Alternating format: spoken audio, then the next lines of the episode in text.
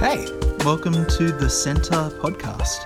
We're a church based in Dural, Sydney, who love Jesus and want to share the message of hope that he brings for all people.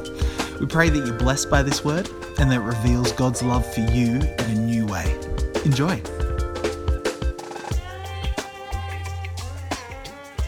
I'm reading this morning from Mark 11, 12 to 25. If you want to join us along, I'm reading from the NIV. It's uh, entitled this passage Jesus curses a fig tree and clears the temple courts. So the next day, as they were leaving Bethany, Jesus was hungry. Seeing in the distance a fig tree in leaf, he went to find out if it had any fruit. When he reached it, he found nothing but leaves, because it was not the season for figs. Then he said to the tree, May no one ever eat fruit from you again. And his disciples heard him say it. On reaching Jerusalem, Jesus entered the temple courts and began driving out those who were buying and selling there. He overturned the tables of the money changers and the benches of those selling doves, and would not allow anyone to carry merchandise through the temple courts. And as he taught them, he said, Is it not written, My house will be called a house of. Oh, sorry. Is it not written, My house will be called a house of prayer for all nations? But you have made it a den of robbers. The chief priests and the teachers of the law heard this and began looking for a way to kill him, for they feared him, because the whole crowd was amazed at his teaching. When evening came, Jesus and his disciples went out of the city. In the morning, as they went along, they saw the fig tree withered from the roots. Peter remembered and said to Jesus, Rabbi, look, the fig tree you cursed is withered. Have faith in God, Jesus answered. Truly, I tell you, if anyone says to this mountain, Go, throw yourself into the sea, and does not doubt in their heart, but believes that what they will say, uh, what they say will happen, it will be done for them. Therefore, I tell you, whatever you ask for in prayer, believe that you have received it, and it will be yours. And when you stand praying, if you hold anything against anyone, forgive them, so that your Father in heaven may forgive you your sins. Now, I recognize that it's daylight saving, so some people may be a bit sleepy. So I actually bought sugar for audience participation. Uh, so today's going to be very different. I recognize that public holiday, daylight saving is going to be smaller number. So this is more teaching than preaching. And this is like right up my alley. If I could do my life again, I would be an Old Testament lecturer, not a pastor. But, but anyway, here we are. A very strange passage, Jesus cursing the fig tree. I have some quotes here. This is a commentator called T.W. Manson at the beginning of the 20th century. He wrote, A tale of miraculous power wasted in service of ill temper. That was his view of Jesus cursing the fig tree. Or another guy, Bertrand Russell, who in his book of Why I'm Not a Christian, he says this he goes, It was not the right time of year for figs and you really could not blame the tree. Now, have you ever read this passage and you go, what is going on here? I remember before starting Bible college, I certainly did. It's like, this is a weird, strange passage. And when I encountered weird, strange passages pre Bible college, I just turn to the next chapter and just forget about it. But now I love the weird, strange passages. I'm like, what is God trying to teach us here? Now, in Mark's gospel, Mark has this clever way of writing, which we call a sandwich.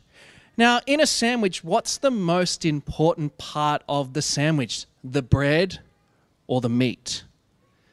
The meat. So if you have a chicken sandwich, it's not chicken bread, it's chicken, that's the meat. Now, if you look here, this is also, you could call, if you want to learn a fancy word to use at dinner parties, a chiasm. Chiasm. So, or a sandwich. I find sandwich easier to remember. Chiasm, like, chi, yep. So, sandwich. So, the first part of the bread, Jesus curses the fig tree. Now, what's the second part of the bread? What's it say there? Oh, well, that's, that's the meat. Now, what's the other part of the bread, the A2? The fig tree withers. Now, do you see what I mean by sandwich? So, this story is bracketed by the fig tree. So, which means that this is all really important. And if the most important part of the sandwich is the meat, so what is the most important part of this narrative in Mark? Cleansing the temple. Okay. So perhaps Jesus isn't this ill tempered, low blood sugared, angry moment of cursing a fig tree. Perhaps this has some sort of importance. And because this happens at the, the what we call the Holy Week, also could be helpful to know what days some of this stuff happened. Now, on the Sunday, which we know as Palm Sunday, Jesus enters Jerusalem triumphantly. Here he is on the donkey in fulfillment of the prophet Zechariah. And he actually leaves from the Mount of Olives. Now, keep that mount in the back of your mind. It's very important. Leaves Bethany on the Mount of Olives, goes into the city, and does something interesting. He enters the temple. This is Mark chapter 11, verse 11. Jesus enters the temple, then he leaves. Okay, so then that's the Sunday. Then on the Monday, Jesus curses the fig tree and cleanses the temple. Then on the next day, Jesus, um, Jesus' disciples see on the Tuesday the withered fig tree. And Jesus tells them something also quite strange. If you have faith, you can say this mountain be cast into the sea. Okay? We sort of with it. We've got a sandwich. The meat is the cursing of the temple. The fig trees, cursing fig trees, the bread happens on these days. Okay? Now we have to go into the world of the Old Testament to understand this. And an important mountain, oops, I've gone a little bit too far. Well, that's all right. The Mount of Olives. Now, if you can see here on this map, there is the Mount of Olives there, and there is the temple. The Mount of Olives, it plays a significant, um, important role in the Bible. If you are an ancient society and your enemies are attacking you, how do you know when an invading army is coming? What do you need? You need height, you need a lookout. So the Mount of Olives was perfect for that. It's actually it's 91 meters above the temple. And the Mount Zion is not the world's tallest mountain, so it's one of the highest points in Jerusalem. So it was important for looking out for armies when they're coming. Okay? Now, the Mount of Olives, it features a few times in the Bible, but the most, oops, the most famous place, this click is very sensitive. There we go. The most famous place is the book of Zechariah. Now, who's read the book of Zechariah? Oh, look at that. More people than I thought. It's also another strange book. And in Zechariah chapter 14, chapter 14 is the last book of Zechariah, last chapter of Zechariah, I should say. And it has this sort of pattern about it. The, the nations are surrounding Jerusalem, they're fighting. And Yahweh comes down and his feet land on the Mount of Olives and cause such a great impact. It causes this earthquake that splits the Mount of Olives and people escape. Uh, but then it goes on to say after this escape, um, Yahweh actually comes into Jerusalem and the holy people with him. And then all these enemies are destroyed in judgment. It's all quite graphic language. But then the end of Zechariah ends with saying there's going to be no merchant in the city of Jerusalem. Okay, you with me? So, Zechariah 14, it's about the Mount of Olives. It's about God coming down and landing his feet on the Mount of Olives. And at the end of Zechariah, eventually all of Jerusalem will become holy. Are you still tracking with me? Yes. No. Okay. We'll keep on going. So, all that background there, we can finally start leading to Mark chapter 11. So I'll reread it out again. Jesus entered Jerusalem and went into the temple courts. He looked around at everything. But since it was already late, he went out to Bethany with the 12, that's on the Mount of Olives. The next day, as they were leaving Bethany, Jesus was hungry. Seeing in the distance a fig tree in leaf, he went out to find out if it had um, any fruit. When he reached it, he found nothing but leaves because it was not the season for figs. And he said to the tree, May no one ever eat fruit from you again. And the disciples heard him say it. Now, just reading that out of context, you can see why people get confused, can't you? you can see why people are like, oh, what's Jesus doing? Very, very strange. And the strange part is this word here. What does it say? Since he went out to find a fruit, because it was not the season. Now, there's a word that you may have known heard in Greek, kairos. Have you heard that word before? There's a prison ministry called kairos. And kairos in Greek means time or season. But it's not a word that's used to describe the seasons of plants. It's a, it's a word that has a theological meaning. Time, as in the time has come, the kingdom has arrived. Now, figs play an important role in Judaism. Uh, figs are sometimes signs of a curse. So when God's judgment comes, and prophet Jeremiah and the prophet Micah talk about this. So Jeremiah says about how, you know, there will be no grapes or figs on the trees. Micah says something similar. You know, what misery is mine? I'm like one who gathers summer fruit at the gleaning of the vineyard, and there's no cluster of grapes to eat. There's no early figs I crave. So he sort of got this language of no figs, the sign of judgment. Okay? Is it starting to make sense? Are the puzzle pieces starting to connect what Jesus is doing. But at the same time, too, figs are a symbol of judgment. And if my clicker will work, also a sign of wealth. Okay, so on one hand, no figs, sign of judgment. On the other hand, figs are a sign of blessing. In fact, the Jews believe that fig the fig tree was actually the, the fruit on the tree of the knowledge of good and evil. That's what they believed. And they believed that one day when the Messiah came, that he would bring this abundant harvest with figs.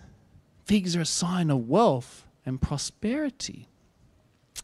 And so here you've got this fig tree that's not producing fruit because it's not the season. Okay, there is the bread of our sandwich. And we move forward. When Jesus actually gets into the temple, we're told, on reaching Jerusalem, Jesus entered the temple courts and began driving out those who were buying and selling there. He overturned the tables of the money changers and the benches of those selling doves and would not allow anyone to carry merchandise through the temple courts. And as he taught them, he said, Is it not written, My house will be called a house of prayer for all nations, but you have made it a den of robbers? The chief priests and the teachers of the law heard this and began looking for a way to kill him, for they feared him because the whole crowd was amazed at his teaching.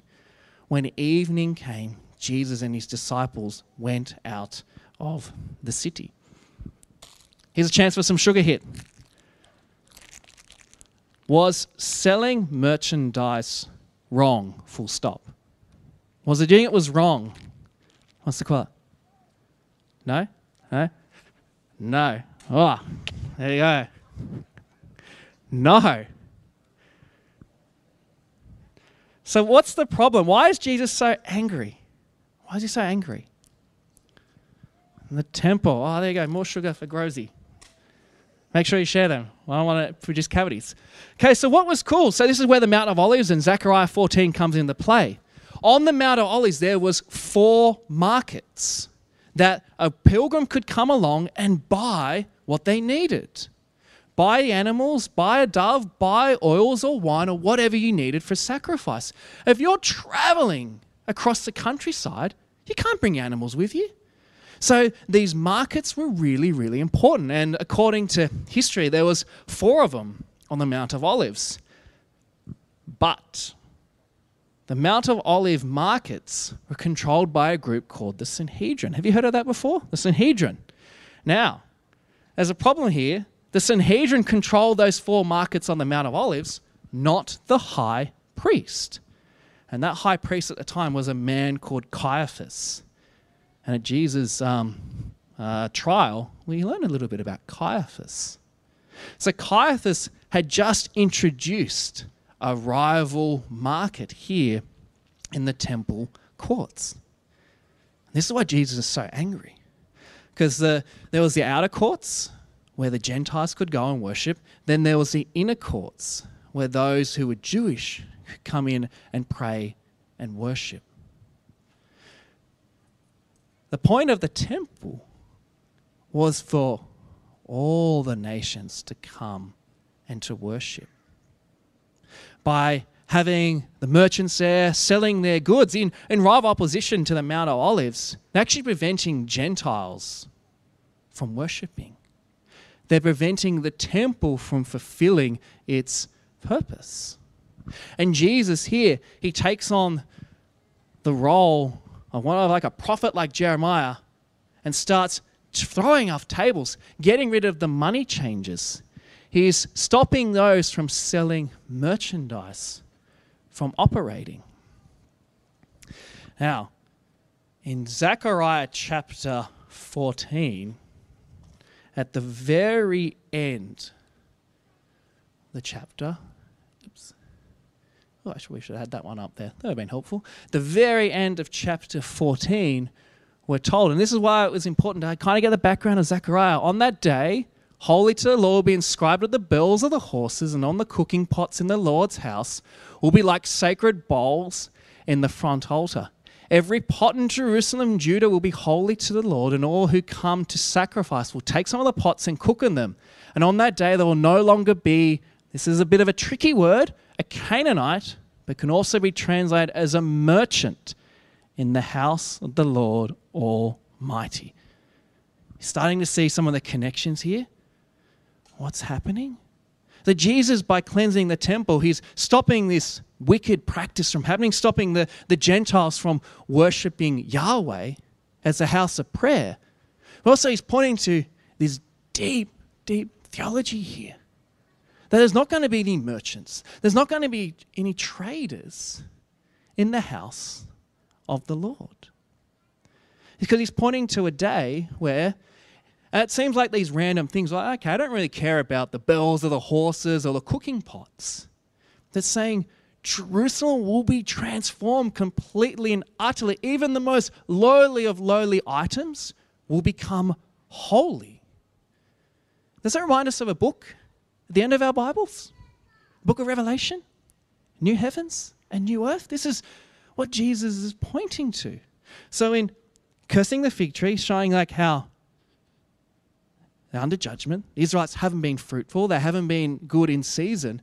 He's placed judgment on the temple, saying it's not fulfilling its role. And he's pointing to something deeper. So, I mean, you've got to, to understand the Gospels, you've got to understand your Old Testament. And then there's that um, famous reference that Jesus uses when he says to the people, he says, um, I'll read it out here. He quotes from Isaiah chapter 56, verse 7, and he quotes from Jeremiah 7:12. And Isaiah 56, 7 says, I say, These foreigners I will bring to my holy mountain and give them joy in my house of prayer. Their burnt offerings and sacrifices will be accepted on my altar. For my house we called a house of prayer for all nations. Those that were unworthy of coming in, Isaiah says, Hey, these foreigners, they're going to come. They come to the holy mountain. That's where the temple is. And I'm going to give them joy in the house of prayer. And what's actually really cool too in Isaiah 56, he talks about eunuchs, people that weren't even allowed to serve as priests.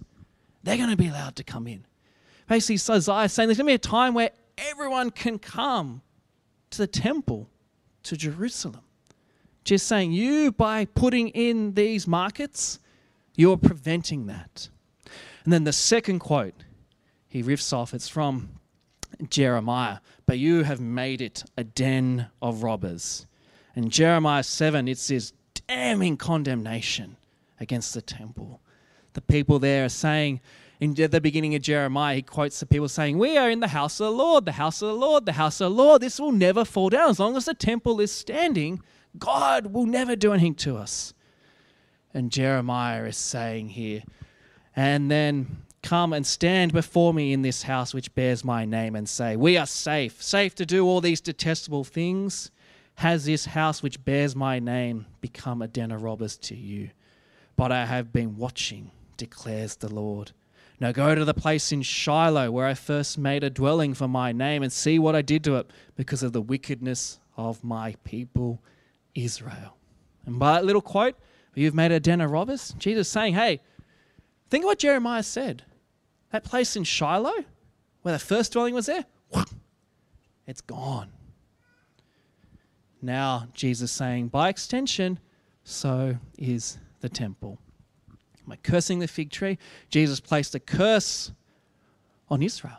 On the old covenant, oh, he's placed a judgment upon them. By cleansing the temple, he has done the same thing. He's saying this old system, it's gone. And it's going to be replaced with something new. And that's where you get to the back part of the sandwich, the very next day. Mark 11:19. In the morning as they went along, they saw the fig tree withered from the roots. Peter remembered and said to Jesus, Rabbi, look, the fig tree you cursed has withered. Have faith in God, Jesus answered. Truly, I tell you, if anyone says to this mountain, Go throw yourself into the sea, and does not doubt in their heart, but believes that what they say will happen, it will be done for them. Therefore, I tell you, whatever you ask for in prayer, believe that you have received it, and it will be yours. And when you stand praying, if you hold anything against anyone, forgive them, so that your Father in heaven may forgive your sins. All right, here's a chance for some more lollies. Okay. What are the mountains that Jesus has been standing on? So, what two mountains? Olives? Yes. Is they going to make it? And what's the other? Oh, sorry. And what's the other mountain? Where's the other mountain he's been standing on? Hey, Peter. Temple. Standing on the Mount of Olives and the temple, Mount Zion. So when Jesus is saying, hey, you know, if you say to this mountain, go throw yourself into the sea, do you think he's saying, as I did as a kid, if you can believe, you'll be like a Jedi and you can lift up? Whew. Oh. He's talking about removing the old order of things. Now, I didn't read that quote from Zechariah 14, verse 4, but in Zechariah 14:4, 4, I'll read it out, I won't flick back, but it says here, On that day, his feet will stand on the Mount of Olives, east of Jerusalem, and the Mount of Olives will split in two from east to west, forming a great valley, with half the mountain moving north and half moving south. Now, apocalyptic imagery in Zechariah about splitting mountains. Oh, it's, it's a metaphor, a way to describe symbolically what God's going to do. Now, think about disruptions in the Bible. What, what's an event where a natural disaster, I use natural disaster in inverted commas, brought salvation for the Israelites? In the Red Sea, yeah. So by saying to this mountain, be thrown into the sea. And there's a bit of debate. Is he talking about the temple? Picking a saying, you know, you're going to remove the temple? Or is he referring back to Zechariah 14 about splitting the olives, Mount of Olives, to bring salvation? The point is, Jesus saying, if you say this mountain, be cast into the sea, that leads to my second question. What does the sea normally represent in the Bible? Chaos. Who said that? Oh, there you go. Chaos, evil. So, so Jesus saying, if you say this mountain be cast into the sea, this place of evil and chaos, he's saying about destroying the old order of things, about bringing in something new. And then Jesus does something truly remarkable because what's been the point of all those people going to those markets to buy animals for? What have they been doing? Sacrifice. And what's the point of a sacrifice? for the forgiveness of what? And now Jesus saying, hey, therefore I tell you, whatever you ask for in prayer, believe you have received it and it will be yours. And when you stand there praying, if you hold anything against anyone, forgive them so your Father in heaven may forgive you your sins. It's no longer about the temple. It's about, well, not about me, about Jesus. Jesus saying, hey, it's about me. I am the temple. I'm bringing in a new order of things. So, just to summarize all of that, oh, I've got 20 seconds left on my countdown. Cursing the fig tree. It's, it's an acted parable of Israel slash Jerusalem's fall. Okay, that's what Jesus was doing. He's using his real life hunger to tell a point. Cleansing the temple, it's an, another acted parable of judgment against the temple. And riffing off that, Zechariah 14 foretold that one day Jerusalem will be holy and not need merchants. And lastly, casting the mountain into the sea is faith that God will bring his kingdom. Look, and in that 20 minutes or so of teaching, I hope that some of you have more confidence now in your Bibles, that some of these tricky passages actually have a lot of meaning, a lot of depth behind them. And you can take this sandwich structure of Mark and you can see it in a number of places. Mark does this a lot. But for me, when I, the more I study this, the more I, I dig deeper into this, I see that it is truly about Jesus bringing a new order, about removing the old order, about bringing life so that people like myself and I am a Gentile can come to the house of prayer and in that image of the prophets to stream up to Mount Zion and their worship to live in that city where even the most mundane of cooking pots becomes holy, where there's no need for merchants because there's no need for sacrifices. There's no need for the old order of things because God has brought salvation. He has split the Mount of Olives, made a way for us to receive salvation. Friends, let me pray for us. And Lord, as we've just spent some time unpacking your word, we just see the depth and beauty of it. And in many ways, we've only just scratched the surface of what is in there, Lord. But Lord, as yeah, Jesus, you curse that fig tree as a sign of the judgment against Jerusalem and the nation of Israel and against the temple. Lord, we thank you that you are the temple and that you have baptized us with the Holy Spirit. So each and every one of us, when we gather here on a Sunday morning, we gather as living stones of your temple. Because one day when you return, we'll be in that new Jerusalem where we can walk up into the city, a city which is holy and perfect, and live in a world with no more pain, suffering, and tears. And so, Lord, I just pray that we can just grow a deeper love for your word and a deeper love for you and what you've done for us through your Son. And we pray all of this in Jesus' name. Amen. Thanks so much for joining us. Don't forget to rate and subscribe to help others discover this channel. Check out the description if you want to find out more or get in touch with us at the Centre Dural. But in the meantime, praying for God's hand over you as you continue to step into everything Jesus has in store for your life. Be blessed.